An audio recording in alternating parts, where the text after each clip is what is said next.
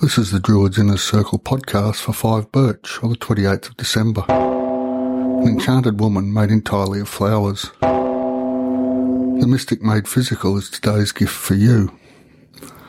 What have you been creating with your thoughts? They are about to manifest. If your thoughts have been negative, now is the time to change them.